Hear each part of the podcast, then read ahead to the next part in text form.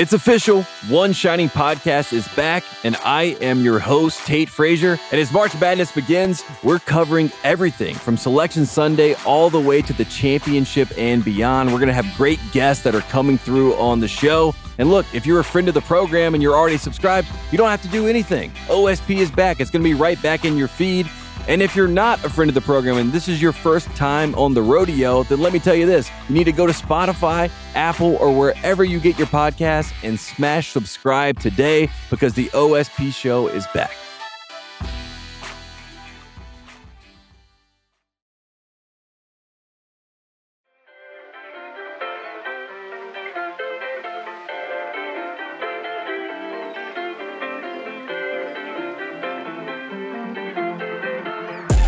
What's up, everybody? Welcome to another episode of Off Guard. I'm your host, Pasha, and joining me, my guy, Austin Rivers.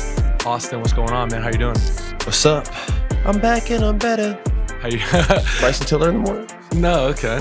What's going on? I feel good, man? man. I feel good. Um, you know, fresh off of, you know, no entertainment last night. No, no basketball's going on. No football's going on. It's officially like the dry season in sports world. You just have to pick a baseball team and roll with it. I can't do it.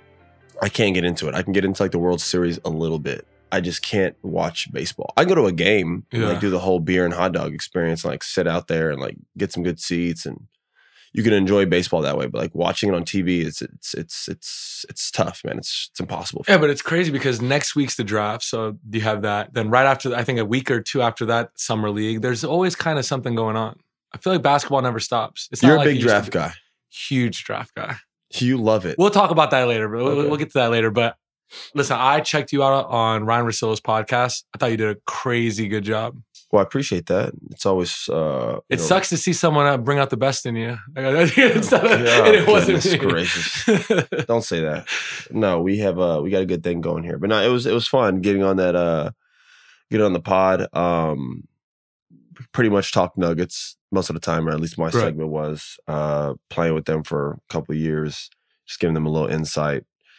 Um, so, was it hard for me to watch them win? No. Everyone? Oh, God. Do you think it was hard for you, harder for you or Bones Highland? I think it was harder for guys like Monte Morris and guys like Will Barton. They were there for six, seven years. And then the year they leave, they won a championship. Yeah. That, that that's you know, I was there for a year and a half, man. You know what yeah. I mean? I was a guy that they brought in because Jamal Murray was hurt. So I was kind of just like a Band-Aid to kind of relieve and like help them kind of get to the playoffs and compete, which we did. We we beat the we were essentially like the team that like broke up the Blazers. Yeah. Um and uh, we didn't have Jamal Murray. You know what I mean? And I think one of those series we didn't even have Michael. So I never got the full experience, but you know, I got to be a part of that team, and you could see that they were coming. It was just a matter of when Jamal would get back and how healthy he would be. No one knew how good he would be. And seeing him play throughout the playoffs and the finals, I knew after the first round of playing against them and seeing how good he looked, that that team was going to win. Um, just because Jamal just adds such a dyna- different dynamic uh, than the previous years, where you could really like load up on Jokic, figure out different ways of going about guarding the other guys. Jamal's just opened up the whole floor. It's even an open up for Nikola. Nikola doesn't have to be the guy to score thirty every night. Jamal can do that. Um, and he could, you know, Nikola could still dominate the game in different ways. I mean, I don't know if this team's a dynasty. I said that yesterday. Um, but they're going to be competitive the next couple of years. But yeah. I don't see this team being like a... What'd you think about Mike Malone's comments after the game, where he said, we're not just satisfied with one? I mean, I think that's what he's been able to do as a coach, is motivate to a certain extent, you know, and I also think there is a rush and a high. I would imagine winning at the level of winning a championship. I've never won a championship, but um, anytime you win big games, you know, after you're like, and here's the thing, we can, you know, we're better than everyone. We're the yeah. best in the world. You know, yeah. you know what I mean? Like there's a, there's a, there's a little bit of a rush there. It could be a little bit, you know, I, who am I to say that? Well, I, well, Pat Riley on the Lakers in the eighties did it in the parade, where he's, you know, kind of predicted another one. He did it in the press conference right after the game. Which can we can we just enjoy this one right now? What are you yeah, looking towards yeah, the next yeah. one? Look in the I, moment I, uh, a little bit there. Are they going to win more than one? Is it possible? Yes. They're going to have most of their team back next year. Oh, I mean, they're definitely the favorites for next year. They're, yeah, they're going to be, you know, a really good team. Do I think they're like just a clear runaway dominant team like the Warriors and these other teams were? Absolutely not. Yeah. No. I think they're a really good team. I think they have the best basketball player in, in, the, in the world right now, their team. They have good pieces around them. I think the Nuggets are going to be in content next year to, uh, you know, win a championship. Yeah. You know, I think they're definitely going to be a competitive team. But I even think next year, like being like a clear head, like just run away. No, man.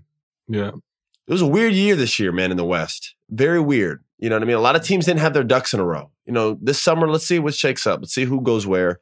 Let's see who lands where. Let's see who's healthy next year. Who has a better run? There's a lot of, you know, the Warriors had a weird year after being dominant. They just totally took like four steps back. A lot of it was mental. Well, the Warriors have a lot of decisions to make. That's my point. Yeah. But that's a lot of teams. We we were fully, first off, we took them to five games, which isn't saying much, but we beat them. One of the few teams that beat them. A lot of other teams didn't. And we didn't even have two of our key players. We didn't have Naz yeah. or Jaden. Yeah. You know, there's a lot of teams that were like, if you really look at the route that they went, the Lakers were just getting their rhythm together. They're probably going to make changes and upgrade in a lot of different ways. Obviously, we know the Warriors are going to reload in ways, whether it's with the same cast, but in a different mindset. I, I don't know, but it was a weird year in the I West. I do feel like you guys did enough, the Timberwolves, um, that it's, you know, the guys were out. They showed enough potential where I think they they are going to run it back, the Timberwolves, and probably feel good about it next year. You think, you like you said last pod, Anthony Edwards, you think next year will be the best shooting guard in the N B A? I think he has a chance to be, yes. Right. So, you know, if he makes that progression, you have a healthy Jaden McDaniels. Uh, I don't know if they're gonna, I don't know if they can get back Naz Reid. He's going to be... Well, that's the question is Nas, and then there's questions around, you know, the Rudy and Carl dynamic. Yeah. Back to the Nuggets. Do you, so how'd you feel about the way they reacted? And we'll get into the kind of a, the sloppy game five that, you know, both teams played bad. Yeah, it was a nasty game. Um, how'd you feel about the way they reacted to winning that title? I liked everyone but Jokic's reaction. I, I, I don't I don't like Jokic's reaction. I know that's who he is, but like it's just like bad for the game in my opinion. I, it sounds bad to say that, but like there's just like no passion or or or like there was more passion from his brothers. His brothers were crying and kissing each other and jumping up and down. Like Jokic was like, I can get to go home. It's like, bro, like you know, you went from anything as possible, Kevin Garnett and you know, LeBron James kneeling and crying and Steph Curry running around, you know, hugging his mom and his his kids. Like, they put Jokic up there and he's like, you know, when's the parade? Oh, my God, I got to go home. You know what I mean? It's just like, but that's what happens when you have a guy who doesn't have or doesn't want or get the culture over here and doesn't really understand. That's the ironic thing about Jokic. It's the interesting thing about him. It's like, well, Dirk was very emotional when he won. No, I know, but like, that's what I'm saying. Jokic is like a whole different dude, man. This guy just wants to like race horses and be home and the only basketball he watches is Euro basketball. Yeah. He doesn't like go home and watch. Like during the season, he's not a guy that's going to sit on his couch and watch League Pass. He will sit on his couch, grab his phone or his laptop and stream Euro basketball. Right. You know what I mean? He's just and, and, yeah. Luka admitted that he does that too. Yeah. It's just like, you know, it's just not, this isn't his world over here. And I saw a couple of overseas guys talk about, uh, Nikola Jokic, you know, like the way he feels is how every American player feels playing overseas, even if they're in a really good city. If they're playing for Barcelona or Athens or in Greece or something like a really nice, you know, popular city. Even after six, seven, eight months of being there, they're like, "Yo, I want to go home." For sure, you know what I mean. And I think that's where Nikola has the right to feel that way. Um, I just thought it was like weird, just because like it made the the championship just seem so like, eh, you know, like winning it was just like, eh, they won. When like winning a championship is a huge deal, man. It's a big thing. Only one team wins every year, you know, and this team won. They're the champions yeah. and uh, kind of watered it down a little bit. But, you know. Uh, I weird. fucking, can I say something? I hated it. And I was with you and I was so pissed about the way he was reacting. I was furious and I just got more mad after, you know, he was talking more about, listen, us growing up, you remember, you know, every Michael Jordan championship, how emotional he was, even after number five, number six. He was celebrating more than Jokic's first. Like you would think at that point, you know, Michael Jordan or LeBron, Kobe after winning a few. Do you remember Kobe when he beat the Magic? Yeah. He got his fourth title, jumping up and down, you know, fist pumping and all that. Like it makes it makes a championship seem important and that's overall better for the game. When Jokic acts like it's a regular season game that he just won, it's it's obviously bad for the league because we're supposed to buy into the fact that this is a really big deal. Yeah. And him saying, oh, when's the parade, blah, blah, blah. Bro, people in Denver have been wanting this parade their whole lifetime. They're waiting yeah. their lifetime for this. They're thirsty for this parade. And he's like, oh, no, no, I can't. No, no I got to go home. It's like, come on, man. It, it just, I think it's a... It's a weird message to send. I don't think it was intentional. That's just who he is. No, no, I agree. And, and, and that is who he is. But come on, man. Can you at least like maybe like hold it in a yeah, little like bit? Yeah, like fake it. Yeah, yeah, something. It's something, the first yeah, time yeah. they've named the Finals M V P the Bill Russell Award after he passed. And you said you forgot it in the equipment manager's locker room, like like room. Like, that, that's fucking disrespectful. Yeah, like, yeah, yeah. I, all right, am I, am I being dramatic? No, no, no. I I, I, I see what you're saying. It, it also sets a precedent for the...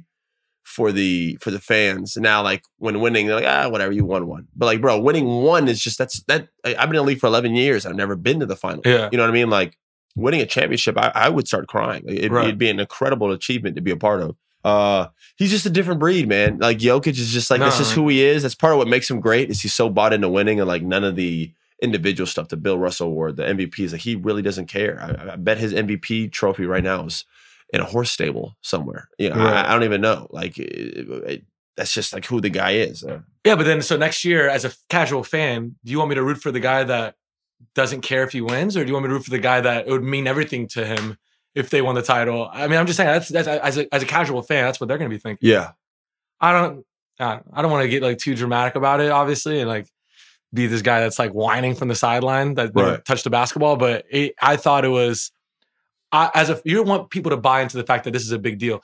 You don't watch baseball. You just said that, but you'll watch the World Series and stuff because at the end you see, want to see a team win and go through that emotion. It's awesome. Yeah, yeah, yeah. Um, it's the reason. But I, I think other guys. Were, I mean, first thing Jamal did is start crying. one hundred percent. You know, Aaron Aaron Gordon was classically running through the streets in his game shorts. Might have been the craziest thing I've ever seen after a championship. I love that. That's I've, what I'm I've talking ne- about. I've never seen anybody do that before. I talked to him yesterday about it. He said he was going off just a, uh, an emotional high. He didn't even know yeah. what he was doing. And by the way, the, the day before, a fellow Serbian, Novak Djokovic, won his twenty-third Grand Slam, and he reacted in his twenty-third Grand Slam, and there's four of those a year. He reacted more emotional than this guy winning his first title. It's there's one every year given out.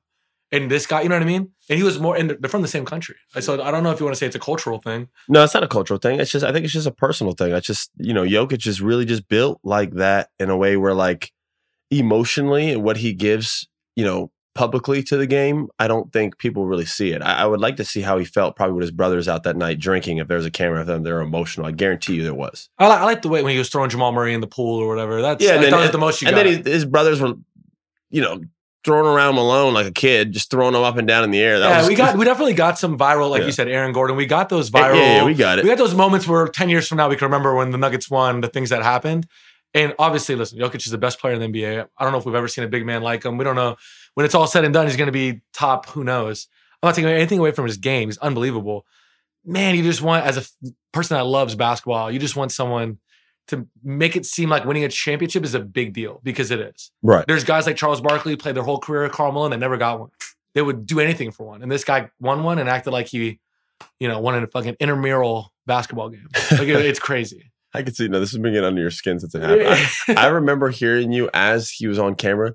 Look at this. What's going on? I just remember you in the background just going crazy about this. I'm like, this, yeah, it, it did bother me. Because you. Even if you're the team that you don't are, aren't rooting for as a fan wins the championship, you at least get those moments. Like, even when Kawhi won with the Spurs and the Raptors, like you remember him like, oh, wow, look, he's like, he's excited. Like, yeah. You never get that. Yeah, yeah.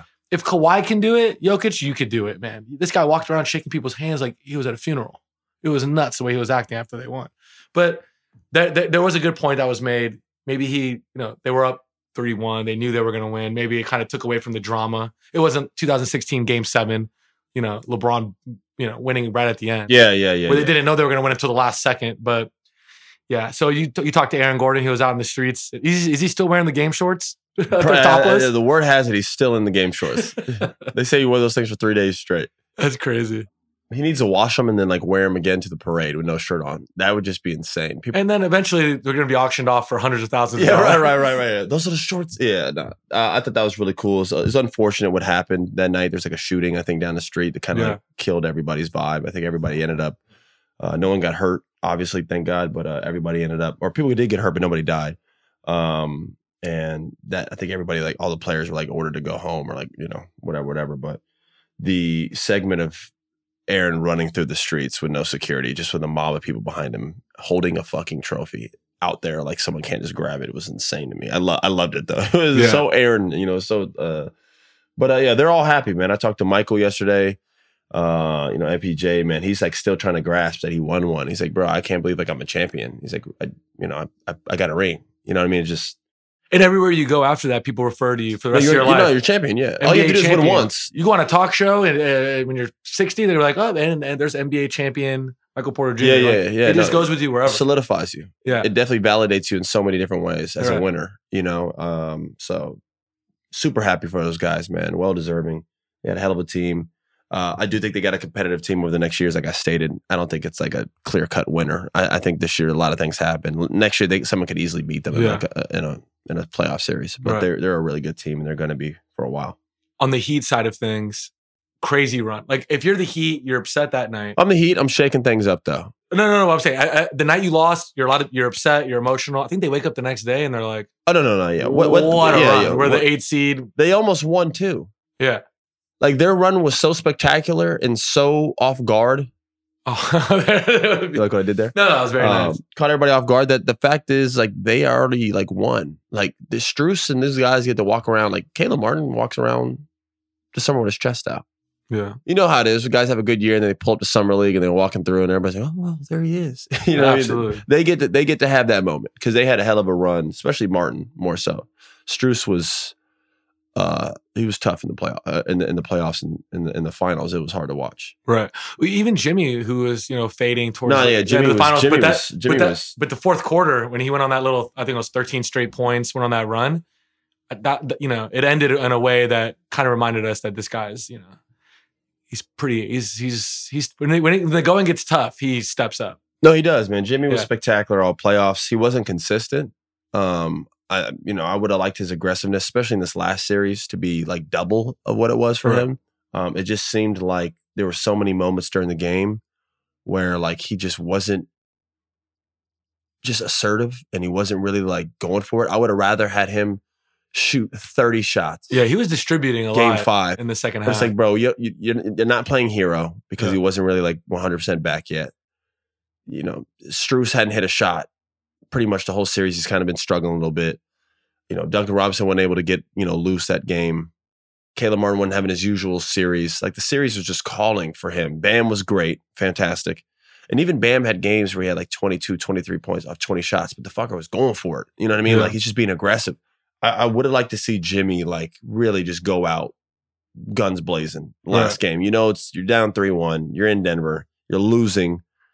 You know, and he did. Like, those last three, four minutes, you could see he was kind of like, fuck it. And he started hoisting some shots. I mean, a couple go in, and the next thing you know, your mindset changes. As a as a basketball player, man, especially an N B A player, you hit one shot, and your whole dynamic changes. You know what I mean? And I just felt like the more shots he would have, sh- you know, put up there, the more opportunity would have get for him to get going. And I would have liked him to shoot like thirty shots. I would have liked him to just empty his clip right before, win or lose, go out blazing, man. Uh, I, I didn't really like his aggressiveness the last game or really throughout the whole series. Um, you know, the last really good game we saw from him really was game uh, seven with, with Boston, where he had like twenty-seven or twenty-eight. And again, he shot like twenty-four, twenty-five times that game. Yeah. I like seeing it.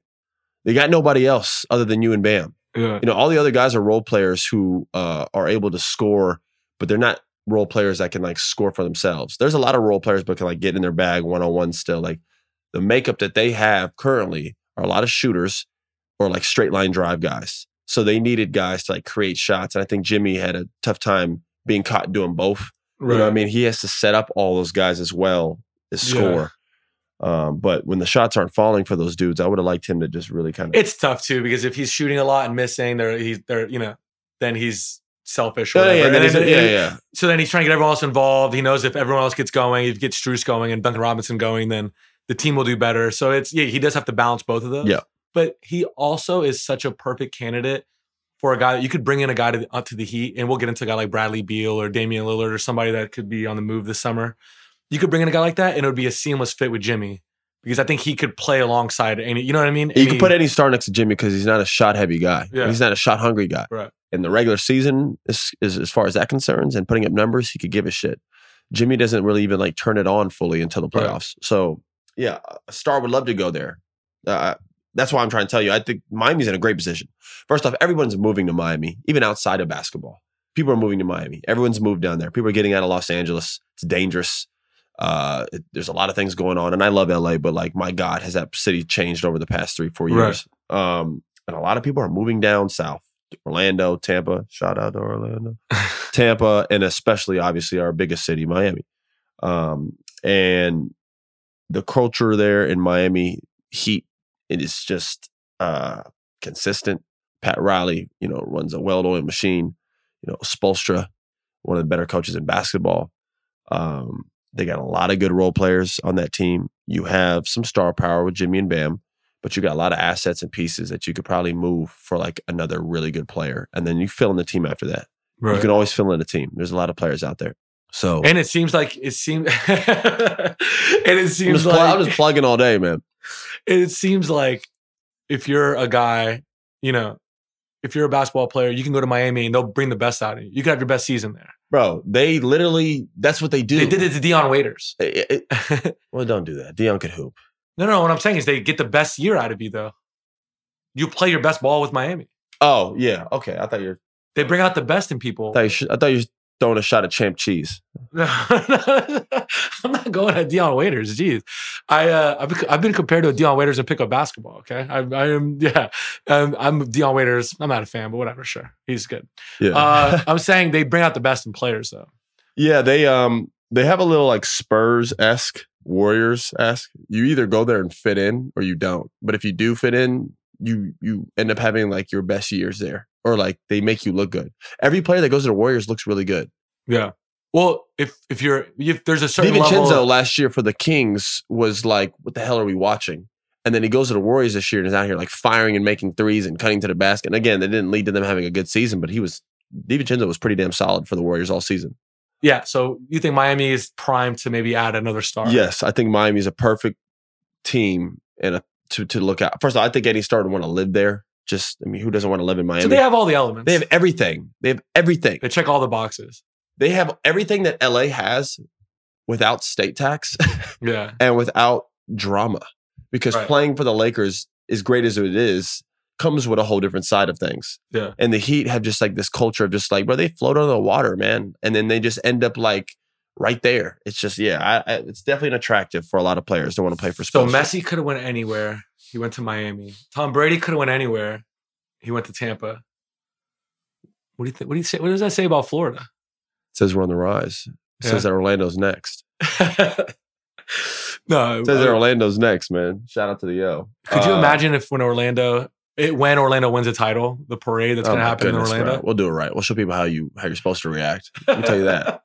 Think this parade is going to be cool today in Denver. Watch, watch what happens when Orlando wins one. We'll show you how it's going to be. Yeah, geez. Hopefully, even not. If I'm not a part of it, I'm going to be a part of it. Yeah, you know, it's a little after hours. I'll still be there. I'll be in one of the crowd holding a banner up, something. Uh, so my buddy Chandler texted me and asked me the other day or yesterday, is Jimmy Butler a Hall of Famer? Yes. Is it automatic for you? Yes, yes. Just for the fact that he was able to will his team to the finals twice. Yeah, he's Multi- been the best player on two finals teams. Both both times he's the best player on the team. Multi-all-star. Six-time all-star, five-time all N B A. Yeah, he's. It's not even up for debate. He's absolutely Hall of Fame. It, I, you want to name some names of the guys who are in the Hall of Fame? Like, I, I mean, listen, I, you, you can use a guy like, you know, a shooting guard like Mitch Richmond, who's in the Hall of Fame. He won a title at the, at the end of his career with the Lakers, but... You know, I think he's like a six-time all-star. Like the you stack people up with people that are in the Hall of Fame. Chris, Chris Webber's in there. Yeah, yeah, yeah. Well, Chris, I, I think well deserved.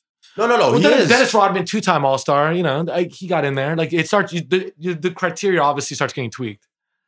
Draymond will be in there. Uh, the, for sure, his okay, his okay. resume is unbelievable. So Jimmy Butler is going to be in there. Yeah, but Draymond's resume is crazier.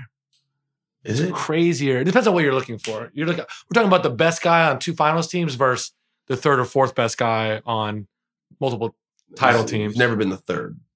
Yeah. In two thousand fifteen, Draymond was the third best player on the Warriors. Yes. That that team, yeah. Oh, that's all you need. There it is.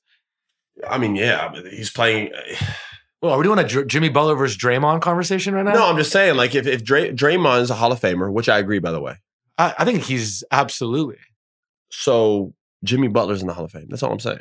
And we've talked about opportunity in this podcast a million times. Dr- Draymond Green just was, he was in a great opportunity. No, right right place, right time, right fit, right situation. Perfect situation for who he is in his game.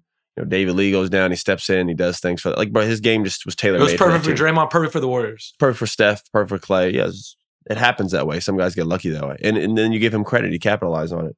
But I think if, uh, uh, if we're throwing him in the conversation automatic Hall of Fame, then like there's no way you just look at Jimmy Butler like, hmm, let me think about it. No, man. Um. So if you're the Warriors, what what do you? What's the decision with Draymond this summer? I think if you have plans on continuing to win, if you want to compete, or you're trying to like rebuild, at that those are two price? different questions. At that price, I don't know. I don't know if you throw him a max. Maybe you throw him like a two year deal, three year deal, heavy some heavy change. You give him like yeah. twenty five a year. You can go three year seventy five, three years thirty. Yeah. Kyle Lowry is just making that. You know, Draymond, as far as I'm concerned, does more for his team than Kyle does for the Heat. I think we can all agree on that. You could you could throw Draymond at three years ninety, three years eighty-two, three years eighty something, and probably he'll be fine. And they'll be in contention for championship. He's making thirty million dollars, twenty-six, twenty-seven million dollars, which he's making right now. He's making like twenty-seven or twenty-eight or something like that. Like, I don't think that's out of range for him. Yeah. For how important he is. If they want to win, or if they're like trying to win, you have to sign Draymond back. That team, have you, without Draymond, they're like a, it's it's weird out there. It's like Steph and Clay like trying to hoist up, bro. No, you need Draymond to win. If they want to win a championship, you have to sign Draymond back. Yeah, it, you just he's so instrumental to that team and how they play and their gym, their makeup and his like defensive, like him on, not on the floor defensively wise, or like a whole different team. Well, then they'll have to make a, a lot of decisions with Clay. Obviously, they have Poole and Wiggins under under contract for the next however many years. I mean, if you got Clay, Steph, Wiggins, Poole, Draymond, no one could afford that. So you're going to bring them all, right? It's, well, no, you can't afford them all. Yeah, you got decisions to make. But I think if you're trying to win, you got to bring Draymond back. I'll leave it at that. I'm not going to talk about any other player. I'm just going to say, if you were trying to win a championship, Draymond has to be a guy that you bring back. Back to the Heat. My last question for you. If Spoelstra was on the open market right now, how much would you pay him? If Monty's getting seventy-eight, then I would I would pay him over one hundred or something like that. Yeah, highest paid coach of all. He'd be the, he'd highest, be the highest paid coach of all time.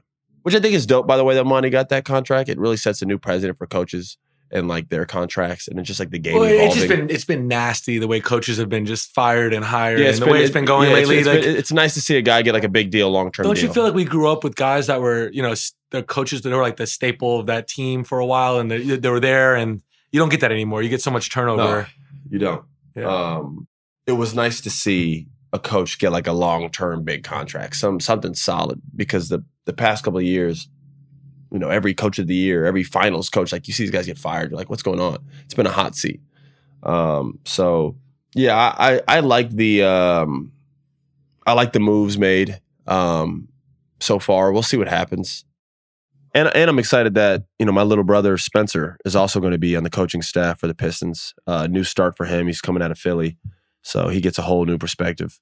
Um, you know, different experience, different coach, different ways.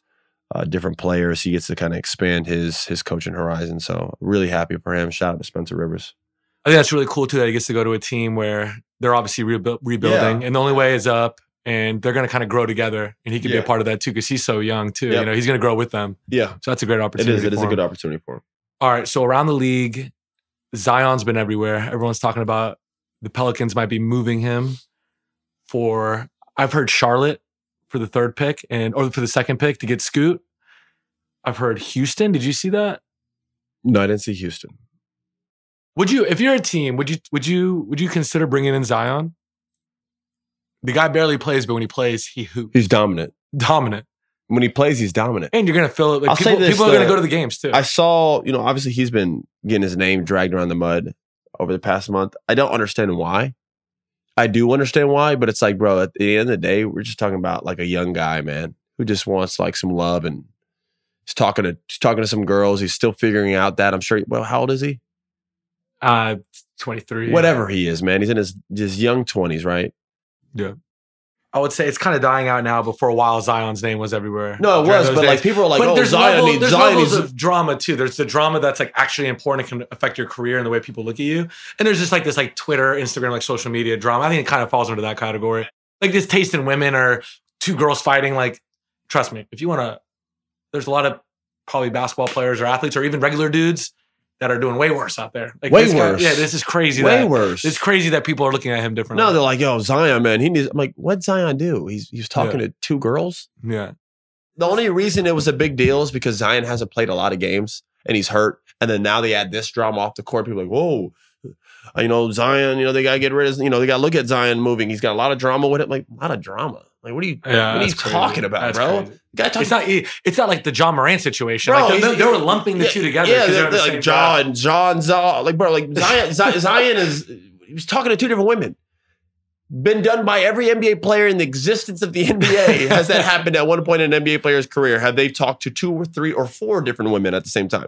I think it was overblown, and that's American media for you. Um, we do such a good job of building players up, but we do even a better job of crushing them down when something happens. It's more gratifying for people, for whatever reason, to see people who are really up to go through stuff. It's sad, but that's the world we live in. And people, it just felt like, for me personally, people were attacking Zion for something so stupid and like minuscule. Like, bro, the guy is doing nothing wrong except talking to two different girls, and he's not married to either of them. You don't owe nobody nothing. Right. Like, that's the worst. That's the worst you got from this guy because he's sleeping with a couple girls. Then I, I don't think you got a problem on your hands. I, I didn't think it was that big of a deal. Right. So back to my original question: if you're a team, would you bring him in? And let's, it's all health all, concern, all, man. Yeah, it's, it's, it's all, all health concern, bro. It's all health concern. Everyone loves Zion's game. No one denies how dominant he is when he plays. His abilities, his strength, his size, it can't be matched. He's too strong for fours and he's too quick for fives. He's a matchup nightmare out there in the court, which is why his numbers reflect what they are. Efficiency, bro. He has like Jokic efficiency numbers. Guys like shooting sixty, seventy, eighty percent. Like, it's nutty shit, bro. But the biggest skill you can have in the N B A is availability. It's the best skill you can have. You can be the greatest player of all time. If you're never on the court, who gives a fuck? And right now with Zion, that's the alarming question. This isn't a one-year thing. This isn't a two-year thing. This is every year this guy's been in the league. He's not playing a lot of games. Right. He's missing a lot of time. And a lot of it sometimes is weight issues. You know, him c- controlling his weight. That is something. If there's anything to make fun of or pick at, it's not the, the women. It's his weight and how he's not been able to control it. Yeah. And how, whether you want to admit it or not, New Orleans, uh, I don't know who their nutritionist, well, so the, whoever, the, they have failed him. Yeah, so the Hornets, obviously, are a team that are talking about bringing him in. Is That's him going t- kind of back home, right? Maybe like... Charlotte? Yeah, that'd be him going back home. Is that good or bad? What do you think? It'd be either or. I don't know. Yeah. It'd be either or. I, I Listen, I'm not the craziest fan of like how Charlotte's organization in terms of like their play, their youth have acted. I can't blame like Michael or the other guys up top. I don't... At the end of the day, every man's in charge of their own decision. But it seems like a lot of people go there and make poor decisions. But they're obviously they're they're they're trying to turn things around. Would you, if you were the Hornets, would you would you draft Scoot, Brandon Miller, or just trade the pick for a guy? I, I, think, a it's, guy like Zion? I think it's I think it's. First off, I'm a fan of Scoot. I love his uh, I love his tenacity, his workouts, how serious he looks. Like, you're talking dog. about a guy who like is like yeah, he has a lot of dog in him. I don't even know him, but it just looks like it. Uh, I don't understand the point of him and LaMelo together. So it's just I would rather go Brandon Miller. Would you? He's more accommodating to to to to LaMelo. Is he a second? So pick you're all talent? In on LaMelo then, and you're going to give him that full you have, extension. You have to be. Yeah. It's hard to judge LaMelo. It's hard to judge Jalen Green because like these guys who are super talented but have like they're like thrown in like these situations, man. Like I don't know how much winning they're supposed to do in that roster. Right. I don't know about Charlotte's situation because they've actually had some talent there. Like Jalen Green, the Rockets team. Like I don't know what more you guys thought Jalen Green was supposed to do. This would be the first year I think you can look at a guy like Jalen Green and start to judge him. He's going to have a, a top-tier coach there. I would imagine this summer they're going to make some type of moves. I don't know what they're going to be. Looks like James Harden. Well, I don't know how productive that would be for Jalen Green. Um, even Jalen Green said that on a pod. He's like, I don't know how that would work, but, you know, whatever. I Charlotte, LaMelo's actually had some, you know, Terry Rozier's a good player. You know, P J Washington's a solid forward, can shoot. Uh, Mikal Bridges... Uh, was a talented player. Miles Bridges. I'm sorry. Miles Bridges was a really talented player. You know, they have the other Martin brother. They have, uh, you know, a lot of athletic wings. They had Oubre. They had these guys. They have like a bunch of talented guys. They just, they don't, they haven't really able to win. In fact, they've been able to do the exact opposite. They lose most of their games. Uh, I don't know if that's a cultural thing. I don't know if that's a coaching thing. I don't know. I don't know what that is. Uh, but people are looking at LaMelo like, yeah, you know what I mean? But we do know from LaMelo's past, he has won. You know, he was a winner in high school. He's, you know, he was a solid player overseas, whatever it was. Like he's always. I mean, he was rookie of the year, and then he was an all-star in his second season. So he was on track. You know what I mean? He's on track. You could have a year three like lapse. It happens. You know, I remember Donovan Mitchell had like a really dominant rookie year, and then a second year was like a weird year, and then he came back after this third, like and, and like started to progress again. Yeah. But like, you know, I mean, these are young. These are young players. These are very young guys. They got a lot going on. A lot of money's thrown his way. They're in a culture of losing because mm-hmm. their, their team has histor- historically lost a lot. They don't have the necessary pieces, and I mean that from an aspect of not only on the court but off the court. And you know, you're asking this guy to go like, you know, win some games. It's it's it's not the easiest thing to do. Right. Um, I do see a surge right now in the N B A, which is good for me. I, I got to be honest with you. Uh, with young teams paying veteran players to come help. It was like either or over the past four or five you years. You look at Udonis Haslam situation. No, like how beneficial it is to have a vet on your team who like knows the game, has played the game for a while, been in every situation possible. It's a valuable thing for young talent. Problem is there's been like this dynamic over the past however many years where like, oh, we can't have these guys because we have to develop our young guys. It's really hard to fucking develop your young guys when they don't have like peers around them that can help them. They don't want to learn everything from a coach. They damn sure don't want to learn anything from the front office. Right. There's they they you need vet players that can come in and help your your your your your, your investment, your youth, your for talent. Sure. I mean, Iguodala for the Warriors. All of them. Any team. Haslam, any winning team. The Timberwolves last year brought in Mike Conley also, just like a consummate pro. Like, they, there's so many. Any every team. team needs it. And, uh, my Orlando Magic that I'm, you know, I love, they they they don't have that right now. You know, he, Terrence Ross was maybe the oldest player on the team. They traded him last year. Yeah. No, but they do need that. Yeah, you got to bring they, in a they, vet. You need a vet. And show these guys the how best, to win. Best case scenario is you bring a vet that can also be a vet and play. You want a guy that can do a little bit of both. So like Aaron Gor- Eric Gordon on the Rockets last year, but it just that, that was that, he, that, he wanted they, out. They, was, he wanted out, and he's trying yeah. to win. So that that situation didn't really work. But like, yes, you you want a guy that can like you can throw out there, fifteen, twenty minutes a game. I'm not saying you got to play the vet thirty something minutes a game. You're still trying to develop the youth, right? And the yeah. only way you do that, your young talent, is you throw them in at the end of the games. You lose games. You know they make yeah. mistakes, but like after the game, you're sitting next to a, a vet in the locker, and the vet's talking to him. Hey, what'd you see out there? All right, so next time, this is, you know, hey, when you're out there, look for this. Like that, that's that's what you need, bro. Because when a coach tells you, it like becomes white noise after a while if a coach is the only person you're learning from. Mm-hmm. You need vet players, and it's even better when the vet can actually get out there. That's why the Cleveland Cavaliers brought in Kevin Love at one point. They had Ricky Rubio at one point. And these guys weren't just sitting on the bench. Ricky Rubio's out there playing twenty games and twenty minutes a night. You know what I mean? Like, because he can actually help Garland in certain ways. Garland sees things that he does. I guarantee you, Ricky Rubio had his arm around Garland, telling him stuff, knowing that, hey, Garland, you're going to finish the game. It's not my role, but I'm here to help you play. I'm going to help you win some games. It, it takes a guy that's already accomplished a lot in his career, that's selfless, yeah. that is ready to come, and it's not about him. No, it's not about him. It's about the team and developing other people. Kyle Lowry. You know how hard, yeah, you know how hard it is for to find that, though. It is hard. People are still kind of... I see that, but I... There's been a change, I think, in that. I, I, and I'll speak for myself. I was a guy who was like always trying to do stuff. You know, I want to do this. I want to do this in my career. And then I got to the point where I'm like, you know what? I need to stop like focusing on like what I'm trying to do and like see what teams need and like, can I do that well? And like my whole mindset's had to change. Last year, there were games I played thirty-something minutes. There was games I played zero minutes.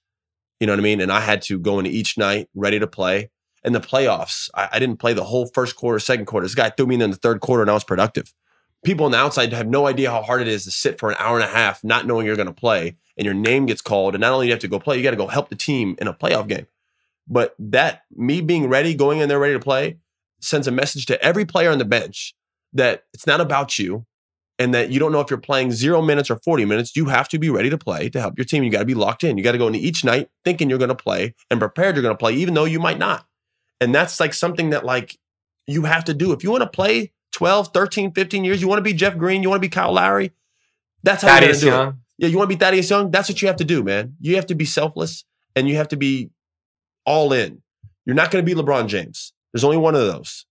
You're not going to be a, a Chris Paul where you're making thirty, forty million at age thirty. Those guys are like fucking zero point zero zero one percenters, man. Those are like the Hall of Fame guys. Everyone else in the league where we get in, and by the way, Kyle Lowry probably would be Hall of Fame, but still, from a talent standpoint, he's not Chris Paul or LeBron James or in the realm of that. Everyone else has to get in where they fit in, man. Yeah. Kevin Love would have games where he did not play. That's Kevin Love we're talking about. A champion, an all-star. No, no problem. Right. Well, look at the two teams in the finals. Yeah, with their their leaders were the most selfless. The most, Jimmy the most Butler selfless, and Jokic. The most, yeah, the most selfless teams made the finals this year. And even in the past, the Warriors, bro. There's like... Uh, uh, better shot always won on that team. Whoever was open, that ball was flying to, with the exception of like Steph or Clay. If they had a decent shot, they're supposed to let it fly. But if anybody else had a decent shot and they saw someone else more wide open, that ball was swinging, man. And if you didn't, you had Draymond or Iggy or Barbosa or this guy like in your face telling you to pass the ball. It's, it's a cultural thing. It's a winning thing. I think Charlotte needs it. I think Houston needs it. Orlando needs it. A lot of these young, talented teams who have talent, you're seeing, I think, a premium, hopefully continued premium, on players that could still play and be a vet and still understand the situation, that they're not going there to take the last shot. It's just tough, though, because these teams that we're mentioning have a lot of guys, a lot of young players on their rookie deal, and everyone's trying to get to that second deal. And there's a bunch of guys that th- your teammates with them, but they're also your competition. No, to get that second yeah, deal. That, that's, that's the and dangerous. A lot of teams have that. O K C has a lot of guys. Orlando has a lot of guys where they're trying to get to that second deal, and they look around, they know we're all not going to get that second deal. No, no. So it's either me or you. And but we're also supposed to be teammates, and that creates the culture of it's now not how you're going to play selfless basketball. Yeah, no, you, you can't, and that's why they lose games every time. Yeah, that's that's what happens. You right. have a bunch of guys really out here, man. I'm trying to get paid. You hear it on the bad. I've been on a bad team. Yeah. The, the thing in the locker room is not, yo, who we got tomorrow. I was like, man, I'm trying, I'm trying to get paid this summer, man. I'm trying to get that. Those are the conversations that are being had on losing teams all the time. Yeah. Where on winning teams, they're like, yo, we, they already have their roles set out. They have, they they know who's doing what. So now the only goal is winning, and then through that, everyone gets paid. Right. You know, if if everyone in Denver right now is a free agent, every single one of those guys get paid. Yeah. Bruce Brown's going to get paid. Yeah. Is he up for free agent? Yeah. So he'll get paid. If Braun, which I know he's not, he's only a rookie. If he was up, he'd get paid. I think it's pronounced Braun, man. We still haven't figured that out. Brown, Braun, we get it. Uh, Jeff Green, you know, yeah. he's on a one year, he, he, he'll get like another like two years twelve, two years eighteen. He'll probably get more this year. You know, he's part of a winning team. Like that, that shit matters, man. And uh, I, I'm, I, not only am I hopeful, I, I do think there is a wave of that coming back in the league where like there's a good to have a mix. I'm not saying you have to have four or five vets because, you know, at that point it gets counterproductive. You, you got to play the young guys. You got to finish with them. You got to develop them. But like having two to three on a team, yeah, you know, can be really beneficial, I think. All right, let's take a break. This episode is brought to you by Michelob Ultra. They say consistency is the key to success. They weren't wrong, but it's only worth it if you enjoy it.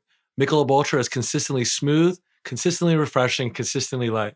It's the perfect beer for watching what unfolds during the upcoming N B A draft as teams try to build and prepare for the future. Austin, what was the draft like for you? Do you remember that night? Was it the best night of your life?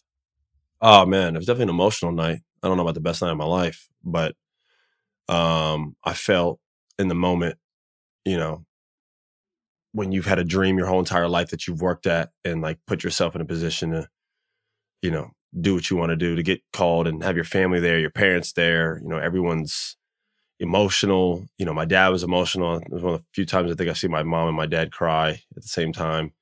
Um, but like happy tears, you know, it's nothing better than happy tears. You know what I mean? For sure. Um, so yeah, I'm excited. You know, that, that's the best part of the draft, is seeing these young men like walk up on stage and like shake the commissioner's hand and like realize their their their life's about to change. Because they pictured it, and I'm sure you did a million, times, million times over and over. And, yeah. and when it happens, you just do it. You know what I mean? You're up there, like you're walking to the stage, and you're like in front of everybody. It's a it's a really cool moment. My favorite thing is not the guys in the green room, the lottery picks. They know they're going to get their name called. My favorite is when the people are at home, the players are at home, and they're having like a little draft party, and they don't know if they're getting drafted or not. They get all their family and friends on the couch, and everyone's sitting there like hoping their name gets called. And then like you see like that, those are the best ones. Right. Um, so it's it's always uh, refreshing to to see like young guys have their dreams called, man. Yeah, for sure. And the draft, I always tell you, is my favorite night of the year. Yeah, you love it. it, you it love is that, it. Does, that make, is, does that make me a basketball nerd? It's it, the best night of the year. It, I love it. I. I dedicate a whole lot. No, so insane. I make no just, plans. You sit down and it's just a bunch of basketball just thrown your way for like three or four hours. So this Thursday, I think you and me, let's set a date, get on that couch, a couple Michelob Ultras, and really just dive into this. I'm excited. I want to see what the Hornets do with their pick. Yeah, I mean, the draft is always uh, amongst the, you know, the obvious of seeing these guys' dreams come true. I think the other interesting, you know, aspect of this is seeing what trades are going to be made. You know, some happen out of nowhere. Remember, Drew Holiday went for Nerlens Noel on draft night yeah. from the Sixers to the Pelicans. That's that's crazy. Yeah. Yeah. yeah. So Stunts. I'm excited for something. No, I remember like that. that. I remember it stunted my growth. I, trust me, I remember it better than anybody.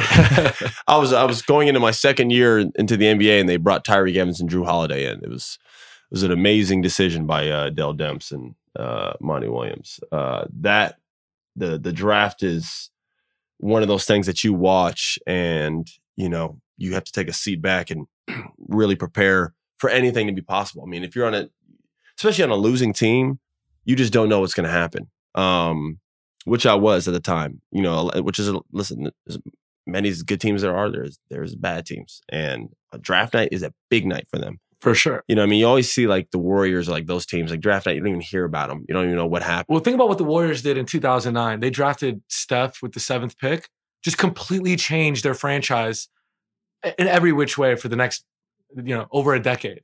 So draft night is where dynasties could be built. No, one hundred percent. Also drafted Clay, Draymond. You never know the possibility of a player who who who this year's no one's talking about, who's going to absolutely crush it. You never know. Yeah. You don't know. You don't know. Situation. Kawhi Leonard was the fifteenth pick. You don't know. Draymond Green, second round. You, yeah. you don't know. Listen, last night or, or past couple nights, we've been everyone's been talking about Nikola. He's drafted as a Taco Bell commercial. You know right. what I mean? Like, you don't know. And that mystique and mystery, I think, turns on, especially a lot of real basketball fans like yourself, to where you watch the draft in such awe because you're seeing these guys get excited, their names called, the family's excited. You're also seeing trades, you're seeing pick swaps, you're seeing this guy go here, this guy go here, especially right now in the N B A and how coaches are being moved around. I would expect this draft to be a lot of movement with players. It just seems like the N B A is getting more and more like, you go here, you go here, you will swap. You know, it's just becoming like a wild, wild west, in my opinion, yeah. um, or anybody's opinion. And uh, yeah, it's exciting. I'm, I'm, I'm really excited to see what happens. Uh, there's a lot of teams with a lot of picks, you know, O K C, a couple other teams, you know, what's Boston do? What's this team do? What, you know, we've already heard the rumors of Zion and what they might do with, you know, to get Scoot. I mean, this is going to be a, a, a really interesting draft and, you know, it's a little top heavy. You know, there's a lot of talent at the top and then there's kind of a little bit of the unknown towards the back, which, uh, which is also interesting for people to see because there's always a surprise or two. So uh, excited for it, man. It's it's going to be fun. All right. See you next Thursday. It's a date. Let's do it. Cheers, buddy. Cheers, bud. Michelob Ultra, the perfect balance of taste and refreshment. Only two point six carbs and ninety-five calories. Head to Michelob Ultra dot com. It's only worth it if you enjoy it. Must be twenty-one years of age. Enjoy responsibly. All right. Let's get into rapid fire really quick. My first rapid fire question for you. Out of the three guys being talked about possibly being on the move this summer, Dame, Kyrie, and Bradley Beal. Can you rank those for me? If you're a team, who would you want to bring in? Dame, Brad, Kyrie. And that has nothing to do with talent. That has to do with other stuff outside for Kyrie, because I think Kyrie's the best player of the three. Gotcha. Do you think Bones Highland is going to accept a championship ring? Because he played this year for the Nuggets. Do you think he'd accept it? You have to play a certain amount of games, though, to get the ring. I thought if you just played. No. So he's not going to get one? I think you have to play more games with the other team than he might have, actually, too. I don't know. I think he did. I wouldn't. I would imagine he's not going to. If I didn't win with the team, I don't want a ring. Okay. Well, if he gets one, I want one. If he's getting it, I want it. So I'll, I'll take one. If they're, throwing, if they're passing him around, I'll I'll throw it. My kids aren't going to remember thirty years from now. I'll tell them I was the, I'll tell them I was the sixth man on the team. All right. So your dad recently did the podcast with Bill. Callie has a podcast with The Ringer. You have a podcast. Who... Could you rank the three Rivers, who the best pot- Potter is? Am I saying that right? Potter? It's like Harry Potter. Yeah, I was nuts. Who's the, who's the best? You're, by the way, your dad crushed it. He killed it on Bill's pod. Well, it's different as a guest versus having your own. So no, absolutely. I don't know if my dad's in contention. Uh, my sister has more episodes with me and has been in The Ringer longer. So I put her first. And she's a natural. Put her first. I'll take second. So you're putting Doc last? Doc has to go last. That's crazy. Did you, did you listen to the episode with Bill? I did. I did. He's really good at analyzing. He, he, no, that's what he does. He did T V before basketball, man. I think people forget that because he's been coaching for so long. If he doesn't coach this year, I'm actually excited for my dad to have a little time off just for like mental and physical health. And I think it'd be fun to see his T V talent on T V again.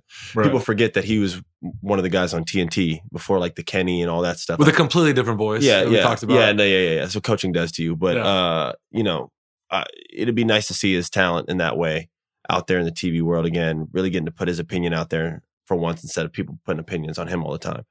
Um, so, yeah, that's the order I'd put it in. Nice. And it's cool that your dad's going to take the year off. And yeah, for now, we'll see. Yeah, yeah, yeah. You yeah, never know. Who knows that guy? Yeah, Quinn uh, Snyder picked up a job halfway through last yeah, season. Yeah, yeah. I wouldn't be surprised if he walks in somewhere. And I, I know he loves coaching, but uh, yeah, no, it's it's it's fun to see him in a different light. All right. My next question, my last question for you. What who are your way too early finals picks for next year? It's such a ridiculous question. I don't even know how to answer. No, but that's it's so ridiculous. That I, don't, I don't even know who's going to have what. Just, if you Where's Damian Lillard going? Where's Brad going? Where's? I just want you to give me the guess. Uh, it's all baked into the prediction. I think the Detroit Pistons versus the uh, like the Detroit Pistons. Yeah, the Detroit Pistons versus I don't even know, man. Could could, could the you Rockets? Know? That's going to be the finals prediction. That might be the that might be the game to see who gets relegated to the G League. That is not going to be the finals. Are you out of your mind? Are we? It's never mind. What a bad. I didn't know that question was going to be the worst out in. It is a bad question. I don't even want to answer it. All right. Well, it's not going to be. Who's going to be in the finals next year? What kind of fucking ridiculous question is that? Yes. You could have just said Nuggets. I don't want to say them. I don't want them to win again. You're so anti-Nuggets. No, no, no. I am Nuggets, but I have to be a part of it. My favorite snack's nuggets. I love nuggets all the way around. I like nuggets basketball. I like nuggets off the court. I like everything about a nugget. All right, last question. What are the best chicken nuggets? Chick-fil-A. What's wrong with you? I don't know. I mean, I'm just trying to t- take it off the fact that you hate the nuggets. I just said I love the nuggets. This is what you do. You have a talent for this too, and then you do that What's smile after. What's my talent? You love to throw a little gasoline on a little fire. Like there'll be like a little bit of a fire and you just love to blow it. And then you'll just sit back with a little pyro face that you have, that little smile you have. You only do that when someone else is going through it and you're just on the sideline, just like watching. Is that why you asked me to do the pod with you? No, so like you stir up the pot. That's what you, you do. do. You, you stir up a pot. I, I, I mean, me hating the nuggets is insane. I've only given them flowers. I love, I love Jokic. I love M P J. I love Coach Malone. All right. Austin, I understand you have some pet peeves for this week. It's been a while. What has pissed you off recently? What's really gone under your skin? You want to know what's bothering me lately? I would love to. I hate when people drive the same make of a cop car, but they're not a cop. You, like what, the what Ford Explorer. I don't even know what model it no, is. Not, so you're saying like the cars that are the same cars that cops use? The same cars that cops use, but they're not a cop.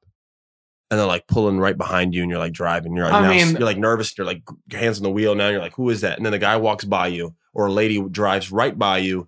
And she's got like seven stickers on the back of like the stick figures of her whole family. And you're like, that was a that was a woman in there carrying three kids. It drives me fucking crazy. Of all the cars who's at fault in this in this pet peeve? Like, what could we do different? Not buy that car. No one should buy any car that. No, no. The, the cops car, the, the cops that the, the cops, whatever model they choose, the police department.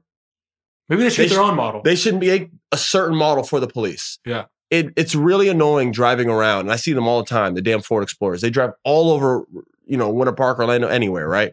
And you're, you're outlawing like, the sale of Ford Explorers. Is that, is, that, is that a cop? Is that a cop? Because everyone gets nervous around cops. I get nervous around cops. And, you know, that it, I don't like it. It drives me crazy. And then you like drive by into some schmuck behind the wheel, just like on his way to work. It drives me crazy. I don't like it. It pisses me off and gets me in a bad mood. Okay. So you're suggesting no one buys any Ford Explorers?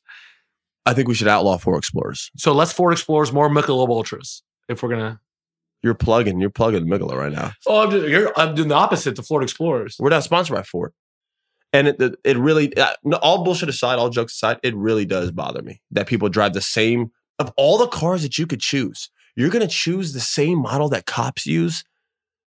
What's your game plan? What's your what's your agenda here? What's your motive? What's the motive? All right, something's been on my mind lately, and I really wanted to t- run it by you. What you got? You saw Liv. I guess it was a success. They ended up merging with uh, the P G A Tour. Oh my goodness! Those yeah. guys got a lot of money. The guys that yeah. went there, they're the real winners of this. Yeah. Um, you see soccer players going to Saudi Arabia, getting a bag, um, Crazy. Le- leaving their main leagues, yeah, leaving legacy behind yeah. for the paper. Yep. Do you ever see anything like that happening for the N B A? Absolutely. It, I, I, it just has to happen. And I'm not saying I'm for it or I'm against it. Yeah. But if you look at what's happening right now in sports, specifically soccer and golf, you're having a bunch of their top tier talent leave to go to the Middle East. And they make an absurd amount of money to play in these leagues, which obviously aren't even in comparison to their, you know, whether P G A or, you know, I don't even know what league Cristiano Ronaldo played in last year. What was it? The He was in the Premier League, E P L. Yeah. So, like, you know, they're leaving top tier to go to whatever, but the money's there. The opportunity's there. Well, a lot of those guys like uh, like Ronaldo or Benzema, their their, their careers are that's the craziest resume but accomplished. That even points to the to the fact even more. It's even more crazy they're leaving. You know what I mean? It's like, yo, you're like you are the game, you are soccer, and you guys are like leaving the league to go like over here. Yeah, you know what I mean? Obviously, it was way more controversial with golf. Phil Mickelson, some of these other guys, you know. Who, who was some of the other guys that left? Um, Dustin Johnson. Dustin Johnson, who was the highest earning, highest earning golfer last year because of so. Yeah. You know what I mean? These guys went and got a bag. And then P G A did what I think no one expected them to do. And they merged back with them, essentially allowing these guys to leave their league, go make an obscene amount of money, leave, and then like, come back. We'll let you back. Michael Scott Paper Company. Michael Scott Paper Company. That, that's what happened. Yeah. You know, I mean, they rewarded the guys who left. Do I think that would happen with the N B A? Or do I think the N B A would merge with someone? No, I don't think they would. But do I think players are going to get offered obscene amount of money to go over there and play? Yeah, I do. When you look at markets of of, of athletes, golf is not even in the realm of, of N B A players. We're we're worldwide. We're global. Not to say that golf isn't, because they are. But our market in Asia alone is second to none. Our market in Europe is only second to soccer. But we'd be remiss if we didn't mention the fact that the money that comes from these places, uh, morally, it, it wouldn't. It wouldn't exactly. I'm not gonna say it's moral or immoral. We, you know, there's but there's a certain taste in people's mouths about people taking that type of money. Uh, there's also the beliefs in, in certain things and how they live. I mean, like like like how, Cristiano Ronaldo's playing over there, and he like he's not even supposed to be able to see his wife. You know, like the way they treat, like live you know, with his wife, yeah, yeah. You're, he's not even supposed to be allowed to live with her, right? Yeah. You know, and they're like bending. Where rules. They treat women and yeah, where there's, the there's places lot, money's coming there's from. There's a lot there. There's a lot there. Yeah. There's a lot there. But you got guaranteed life-altering money being thrown at people. Sometimes, it, it, as a man, you do what's best for your. It's a decision that uh, yeah, some guys are gonna have to make, bro. Two, uh, the money or Benz, Benzema, what's right and wrong. Benzema, two year, uh, three years, six hundred million, bro. Like I said, man. Going back to the topic.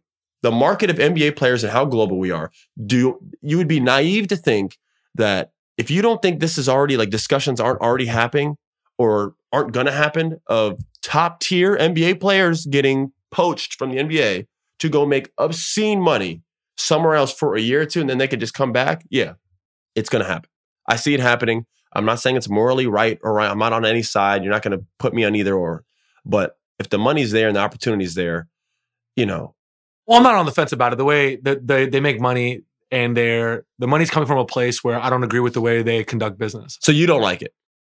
I, but I, I understand that offering six hundred million dollars. But that's the point of this. They're putting unrealistic money on the table. Like three or six hundred million is laughable, bro. He's not even, he's not even going to, you know what I mean? Like what, what what's he going to give you in that? It wasn't his, wasn't his annual salary as much as a N F L team's cap salary? Yes, cap? This new, his new contract. Yeah. Like, do you think Dustin Johnson, do you think Phil Mickelson wanted to leave the P G A to go golf and live? No, they had no. Well, they, I'm sure they don't regret their decision now. No, no, they, not, now they don't. But I'm saying even the initial decision to go. Yeah, I guarantee. I went you, to one of the live golf tournaments. How was that?